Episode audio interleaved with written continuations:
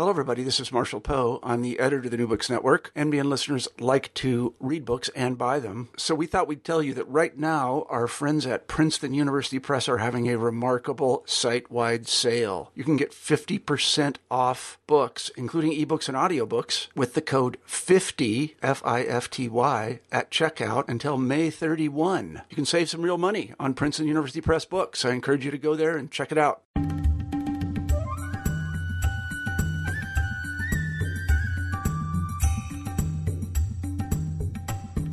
Hi there, and welcome to New Books in South Asian Studies. I'm your host, Ian Cook, and today we're talking about patronage as politics in South Asia, edited by Anastasia Piliavsky.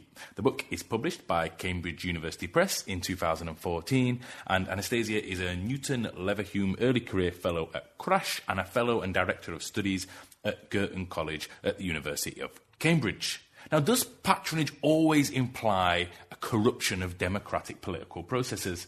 Across 16 essays by historians, political scientists, and anthropologists, this book explores this question and many more across a range of historical and cultural contexts. The volume's collective drive to ask difficult and theoretically nuanced questions about the role of patronage in South Asia gives the book a, a, coherence that plays wonderfully against the contribution's eclecticism and diversity.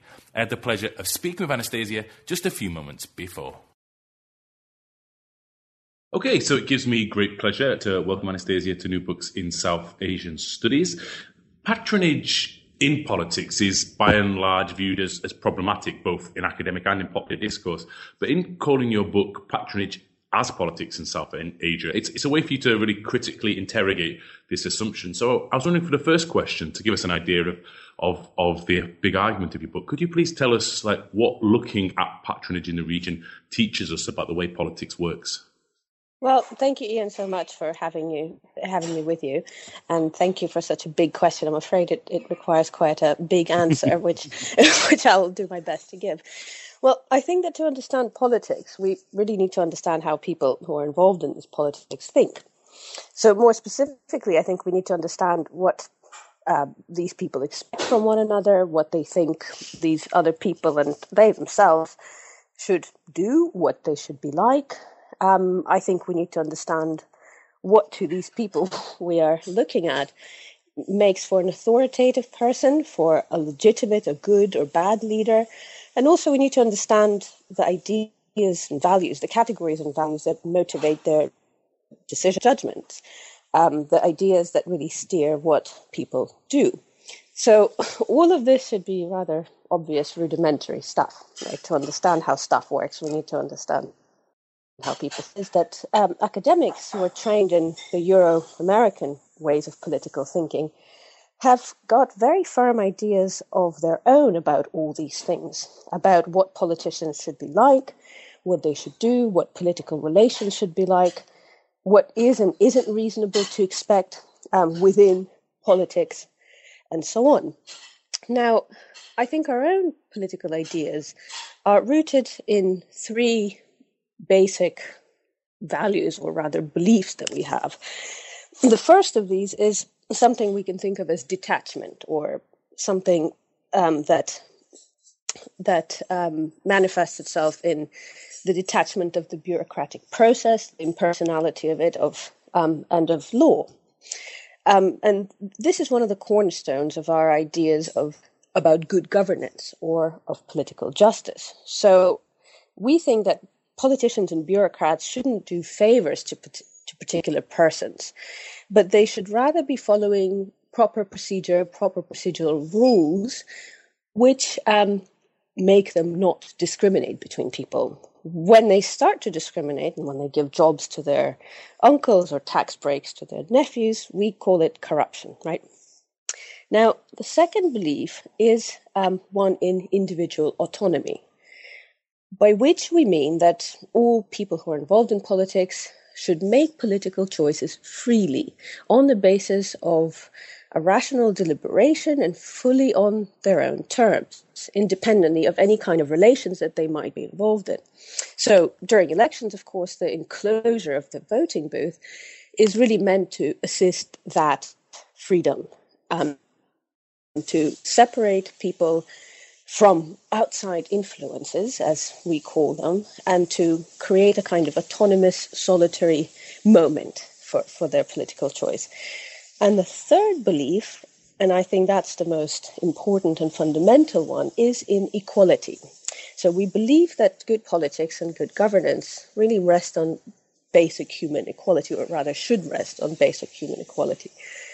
So not just equality among citizens of a country or among voters, um, but among voters and people whom they elect to political office. So, our sense of political representation, for instance, I think rests in this belief in equality, in the belief that political representatives are people who are authorized to speak on our behalf um, because they are in some way like us. Either, either because you know they're women just like us, or ethnic minorities just like us, or more commonly and simply because we feel that we can identify with their convictions. So representatives are people we identify with. That's how we tend to think about it. Now, there's nothing wrong with any of these ideas as such. In fact, they've been extremely important to some of the most remarkable political processes and transformations of, of modernity. But what is a problem is that these normative ideas, right, ideas about what should be, come to be used as categories for analysis.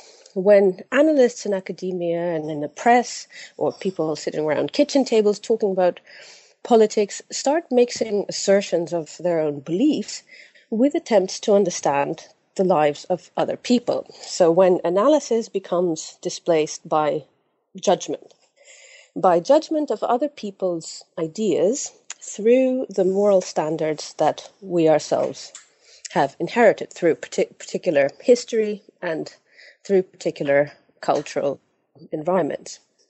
So when we do this, when we judge other people through our own moral categories, politics in most of the world including not, not just you know funny places like India, but including countries like Britain or Germany or the United States of America, starts to look very disconcerting. It looks utterly corrupt, even criminal in some cases, and ultimately pretty incomprehensible um, in any but the most dismal of terms. So, if we start not from these beliefs of our own, but rather from questions. So, from questions rather than answers about ideas that shape people's political lives. I think things may appear not only a little less blanketly grim, um, but also much more interesting and perhaps even more instructive about politics. So not just in South Asia, but I think in places that many of us who live in Euro American places call home. So that's really the start of this book. It starts from these very simple questions about what people think about their political lives in South Asia. Um, and the answers that the book provides, um, which come from many different angles, from people who work on medieval Tibet to people who work on um, migrants to the to um, to the Middle East um, and people all over India Pakistan and Bangladesh, um, the answers that it provides um, come from some shared observations of a very different way of thinking that we collectively, as contributors to the book, have um, seen, have heard, have experienced um, in India. Very different ways of thinking about political roles and political relations. Um, ideas which I have collectively called patronage. Right. So um, these, of course, aren't only um, political ideas that people entertain in South Asia. Um, they're not the only things that people think, and they're not uncontested ideas, but they are very widespread. And some of the um, contributors show, the, especially the ones who go further into history, that they've been important to the politics of the region for a very long time the set of ideas which I've called patronage, they involve, I think, three, again, fundamental beliefs, which are rather conflict with our own beliefs, which I've named earlier about detachment, individual autonomy, and equality. So the first belief in in in this morality of of um, patronage is the belief in personal attachments. as opposed to detachment. So, in bonds between people being a very good and valuable thing, perhaps indeed the most valuable thing in social life. Um, and this belief underpins the idea that in politics, personal relation, very relations, very particular relations, are not really a sign of corruption, but rather the right and proper foundation for political life. So people tend to think that political leaders should be personally involved in the lives of their constituents. So when we meet politicians, what they're usually doing are something that isn't to do with legislating, but rather with um, helping particular people out in particular ways. And they proudly call themselves social workers. When you talk to British MPs, they um, complain about being denigrated to the status of social workers. Um, they say, oh, you know, we should really be in Parliament legislating, and instead we're helping this girl um, get her council housing, or we're helping so and so with their visa, and, and, and so on. But in India, people proudly say, look, I've helped this person, I've helped that person, and so on. So um, they're personally involved, and people think that they should be, that they should help them, that they should be generous to them, and um, not just be sort of accountable to them in an abstract way, but rather responsible for their lives. So pe- people will come that don't have enough money, they expect uh, political elected political leaders to provide for them, and they often do as much as they can. Now, so the, the second idea is the idea of mutual dependence.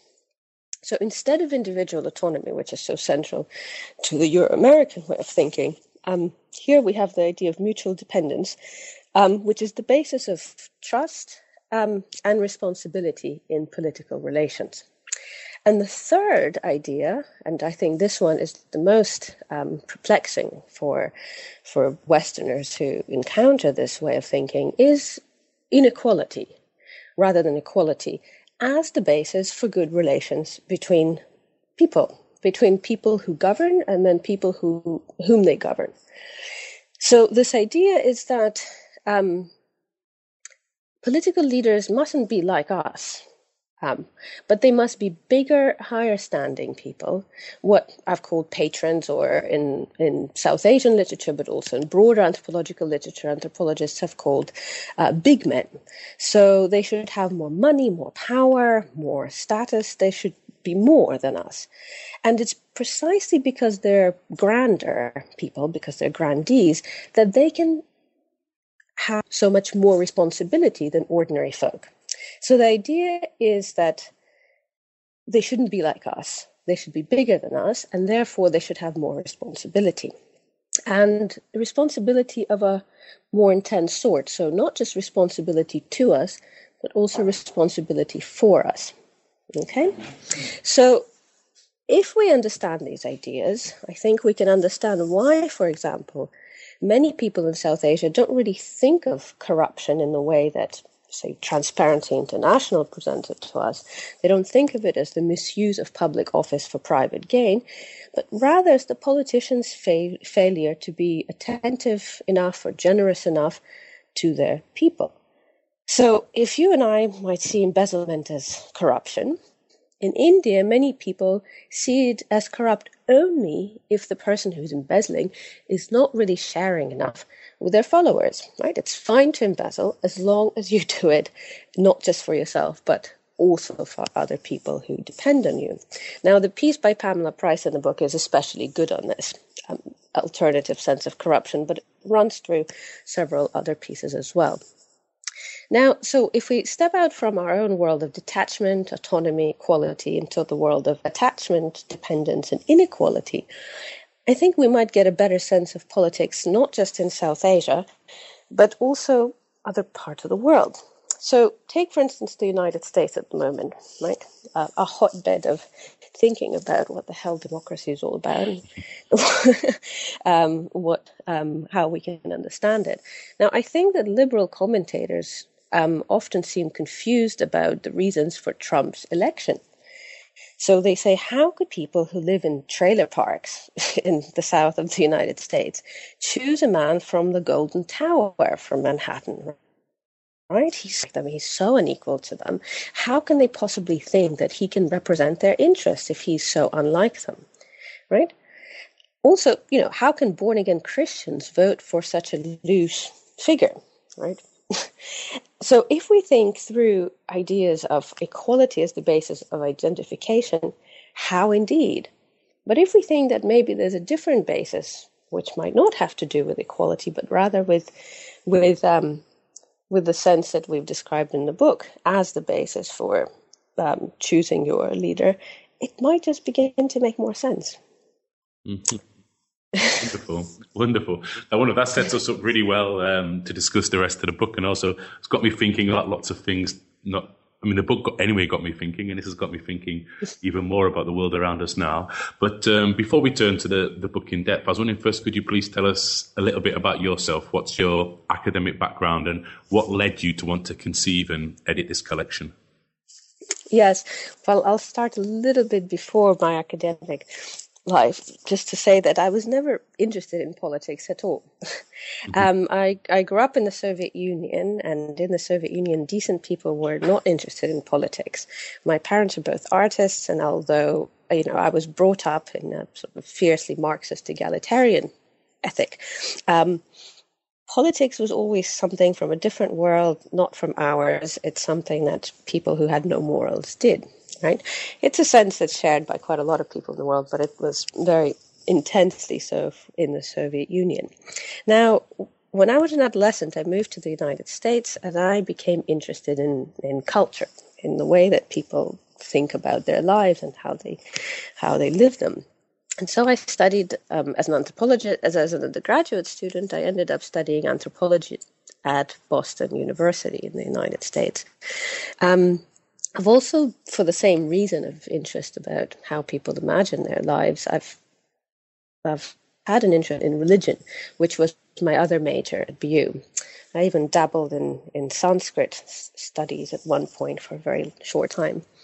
And then I, I, I, I, won a Rhodes Scholarship, which took me to Oxford, where I did my master's and doctoral degrees, which were both in social anthropology.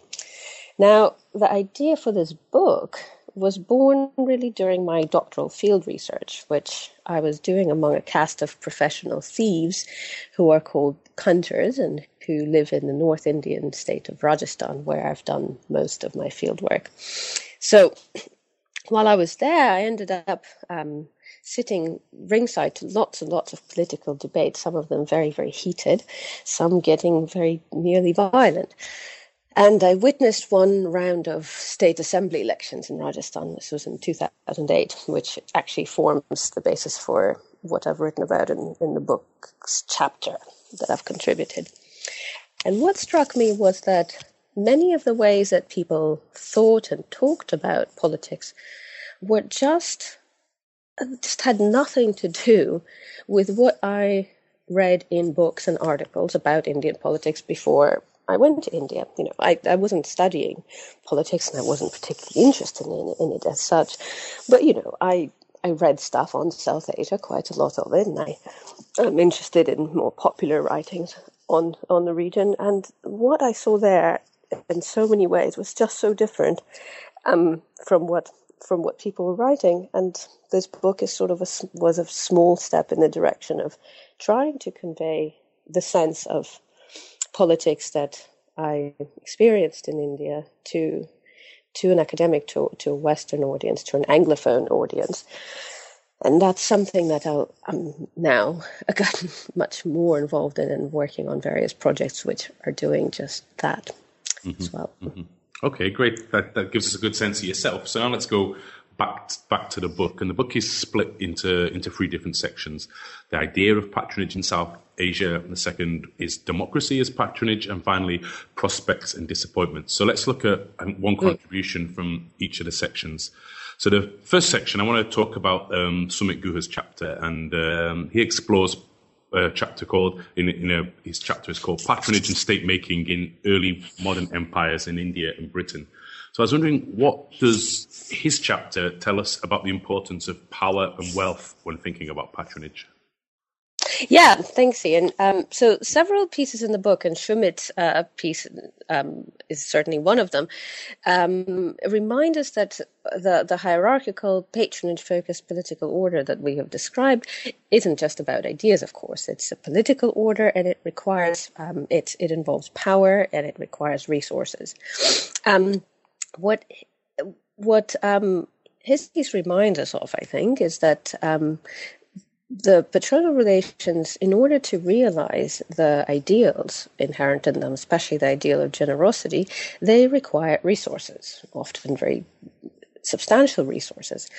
Um, so the patron figures sort of defining responsibility, right, is is to be generous and to give, to provide for their people. So, as as somebody told Arild Ruud, who is one of the contributors to the volume, um, you need to be a businessman nowadays to be a politician, right? So, if previously uh, political leaders had their own lands, had their own taxes, had their own wealth that they could then redistribute. And we know from um, historical studies of kingship in South Asia that that kind of generous redistribution, sometimes over generous redistribution, was really the core of, of polities in South Asia. Now politicians need to get that money from somewhere if they don't come from grand aristocratic lineages and so on. So many of them do run businesses. Now, this kind of need for acquisition of resources and their um, lavish redistribution puts the entire system in tension with itself because the ideal of generosity, of selfless generosity, stands very much at odds with the self interested acquisition of, of, of money, of means that politicians must engage in in order to be able to provide it, right? And the piece by David, by David Gilmartin, which I think is one of the finest pieces in, in, in the volume, is really excellent on this. Um, he describes this tension in great detail and how it worked out through the early um, late 19th and early 20th century in India and, and Pakistan. So um, Shumit Guha makes another striking point about what makes and breaks patronal relations. Now, what he shows is that the patronal system he describes in 18th century West India, so that was both the Maratha polity as well as the East India Company, which was operating in the same area. So it's very interesting because he's linking into British structures of of of political affiliation with with the Maratha structures, and what he's showing is that in both instances the system of this this well working order of, of patronal relations relied on constant personal engagement, on a sort of a system of favors which were perceived as personal favors. And whenever it ossified into a regimented system of, of formal entitlement, the whole thing fell apart. So, what I think he shows is that this paternal order that we've described can't really work without it being personal, right? It has to remain that. And whenever it forms a formal hierarchy, it just, um, the, the point of it um, disappears. Mm-hmm. Wonderful. Thanks for that. Now, the second section has actually the, the one you just the one you just mentioned, uh, and also a couple of other excellent um, contributions by people who previously appeared on New Books in South Asia, like Lisa Bjorkman and, and, and, Pamela Price as well. But seeing as you have a chapter in that section, let's let's focus on your chapter, which is centered on. Uh, rural Rajasthan, and the chapter is called India's Demotic Democracy and its depravities in the ethnographic longue durée. So my, my question here, and it's a bit like my first question, like a very big, big question, but uh, I was wondering uh, what role does morality play in political practices and decisions? Um, thanks, Ian. So my chapter, as I said, is uh, about the 2008 elections to the Rajasthan Legislative Assembly, which I witnessed and um, and documented as much as I could when I was doing my doctoral fieldwork. And I show in the chapter that the old um, local idea um, that patrons as big men should be generous is really central to the way that people nowadays judge politicians and make their electoral choices in the democratic process. So, morality or the values through which people form their judgments is really crucial for understanding this process. So, people don't just accept what's, I mean, what I thought was interesting is that people don't just accept everything that politicians give them as a positive patronal gift. So, right, political analysts oftentimes say that, well, these huge feasts that politicians throw, the, the, the various, you know, saris that they distribute are sort of by politi- by voters' favor. Well, what I've found out is that they don't actually buy um, voters' favor unless they're judged as morally sound. And there's a very um, complex moral process of judging, of making a decision about what uh, what something means in moral terms, because you know a gift is a gift. You know, in, in economic terms, I mean, a sari is a sari. Um, but people distinguish very, very sharply between things that look like they've been given selfishly and instrumentally, right? Like things that have been given in order to buy your vote, to buy your allegiance, and gifts that were given from the heart, as they say, which signal uh, the the politicians' um, willingness to be their man, to to um, to have ongoing loyalty to them. There's a lot of disagreement about how exactly to judge these um, gifts that politicians give. But the principle of selfless generosity remains the shared kind of standard of judgment. So there's an interesting story that I tell in in the piece about a husband and a wife uh, who are offered um, uh, a gift of cash from um, a politician. Sort of send these young boys in the quite late in the night in order to, to give it to them, and how they react differently to this donation and the sort of the brawl that ensues between the husband and the wife because one takes one position and, an, and the other one another position and it's very much a moral um, disagreement um, between whether they should take it and and why and why not mm-hmm. Mm-hmm. okay this is uh this is no it's it's a, i'm remembering that anecdote when i read it the uh the, the final the final section of the book looks at the, the limits of what we might want to still call um, patronage. That's like when it breaks down mm. and blurs into something else. And uh, there's a few chapters here which uh, which do that. But I want to talk about Nicholas Martin's chapter. Um, mm-hmm. And um, so my question is, what what's the dark side of patronage, as as he calls it in the in the Pakistani Punjab? Right. Um, so I think it's important to remember that patronage in itself isn't a good system. It isn't any better than any other, and um, it isn't in itself, um, you know, something that I endorse as a, as as a particular moral good. I think to make um, the moral logic of this legible, which is what we try in the book, is not at all the same as to endorse it as as a moral good, right? Which some of the readers of the book can mistake us um, the book as, as saying that. And I think it's really important that we don't, um, you know, blur the two purposes. Now, um, patronage and always disintegrate into exploitation. Right. So when bonds of mutual dependence are severed, and when people who are involved in a relationship are no longer bound by mutual responsibility to one another, patronage turns into bare inequality, grabbing, gaining, abuse, even slavery that um, Nico Martin described in his chapter. Uh, or a sort of bonded, you know, cycles of, of indebtedness and um, bonded labor and endless misery that can last for many generations. Now, this kind of thing has happened all over South Asia in recent history. Um, and I think it happens wherever relations between landholders and laborers um, has been have been disrupted, and wherever the, the landholders, the patrons, to depend for their political influence, for the security of their income, not on people who are below them, they're laborers, but rather on something above them. So, like the government of British India right? Or even state law, which access to which in South Asia isn't evenly distributed, right?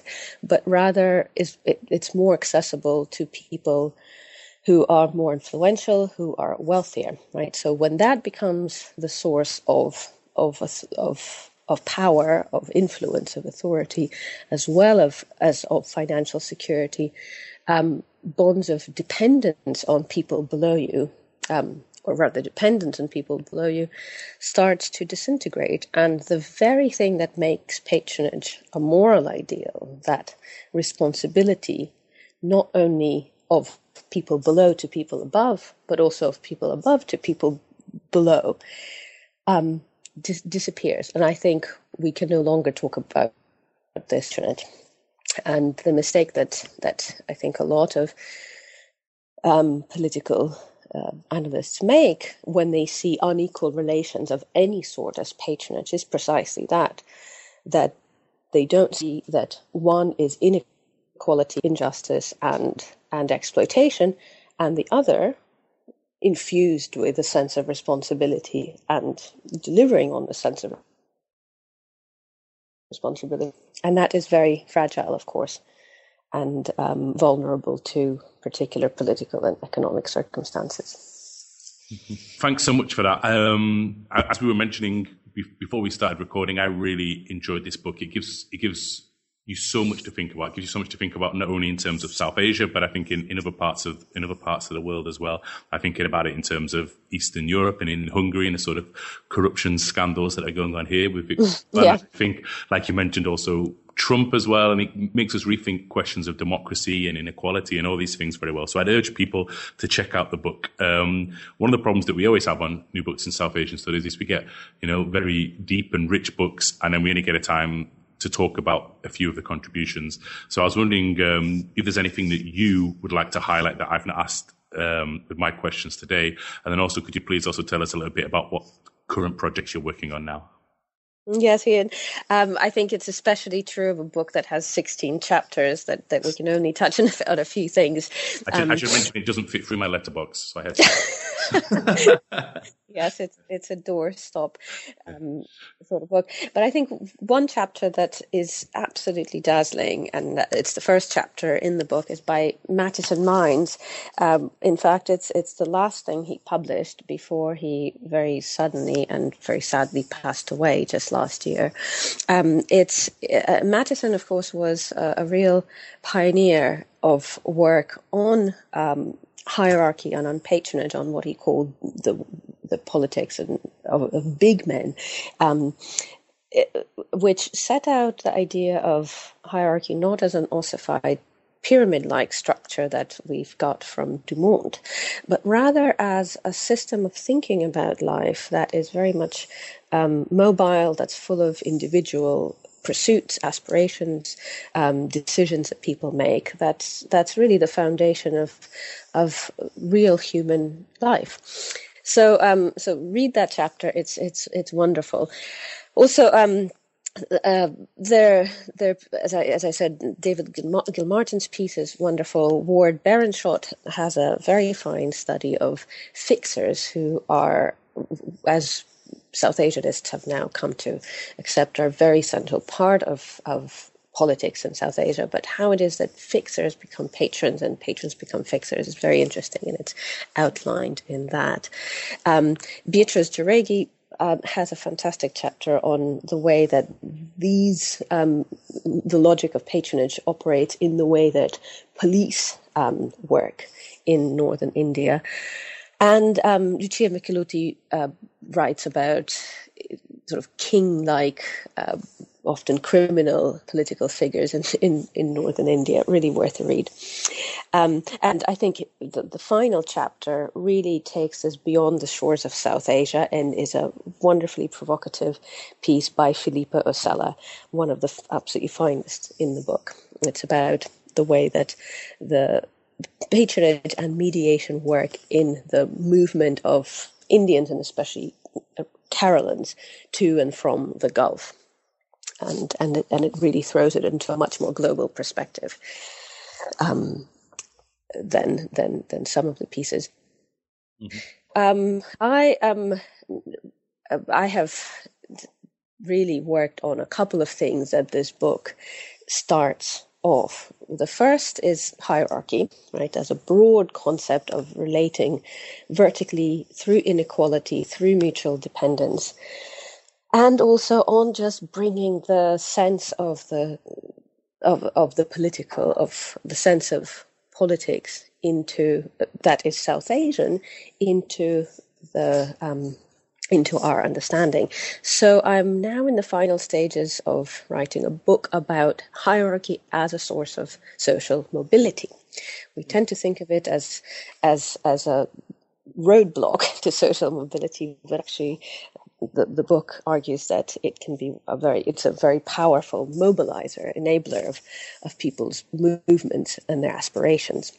So it's based on the research I've done with this cast of professional thieves, which I mentioned earlier, and the provisional title is Hierarchy as Hope. Let's hope it comes out next year. um, I'm, I'm also writing a book on Indian democracy as a prof- profoundly hierarchical political practice. Of course, it develops the theme of, of the patronage book. And um, I think what, what I'm trying to do is to cast the argument beyond South Asia more explicitly this time around um, and think through what seeing Indian democracy as both a very successful democracy, one that engages its uh, its populace in the political process, um, and at the same time very hierarchical in its um, imaginative base, what it teaches us about democracy as such, what we think democracy is, and the shape that it should take. Um, so I'm also editing a volume with a couple of anthropologists who are not South Asianists. One is Joel Robbins, who's an anthropologist working in Papua New Guinea and um, an anthropologist called Vita Peacock, who works in Germany. So the volume we're editing is called Hierarchy, Egalitarianism, and Responsibility. And it's a collection of work um, by anthropologists who are working all over the world. And it interrogates the current crisis of what we think to be a crisis of political and economic responsibility as a distinctive problem of egalitarianism. Okay? Um, and I'm also editing a special issue for Modern Asian Studies, which is about the moral underpinnings of political criminalization in South Asia, or what South Asians um, nowadays tend to call gundaraj, the rule of gangsters or goons. Um, and the final project is something I'm just starting out with um, Lisa Mitchell, who is a historian and an anthropologist based at UPenn whom we are we started hosting a series of conversations that involve historians, Sanskritists, literary scholars, um, as well as anthropologists, and the the conversations are meant to start mapping out the vernacular vocabularies or lexicons that are used by people in South Asia to talk about politics and to communicate within politics. So again, it's it's an attempt to bring the the the local sense of political life into the academic discussion um, and to start really thinking about Indian politics in terms through concepts that are much more appropriate to it than the kind of global language of concepts that we have inherited from Western political theory. Wonderful. They all sound like really fascinating projects. We look forward to to, to reading those soon or or a little bit later for, for some of the other ones. Looking forward to them. There's nothing much more for me to do today apart from to thank you again for coming on New Books in South Asian Studies. I really enjoyed reading the book and it's been great to speak with you about it today. Thank you, Ian. It was wonderful. Thanks so much for downloading the New Books in South Asian Studies podcast. I've been your host, Ian Cook, and today we've been talking about patronage as politics in South Asia, edited by Anastasia Piliavsky. I really hope you enjoyed our conversation as much as I did, and hope you check out the book itself. It's absolutely excellent. Uh, thanks again for listening, and hope you tune in again next time. Ta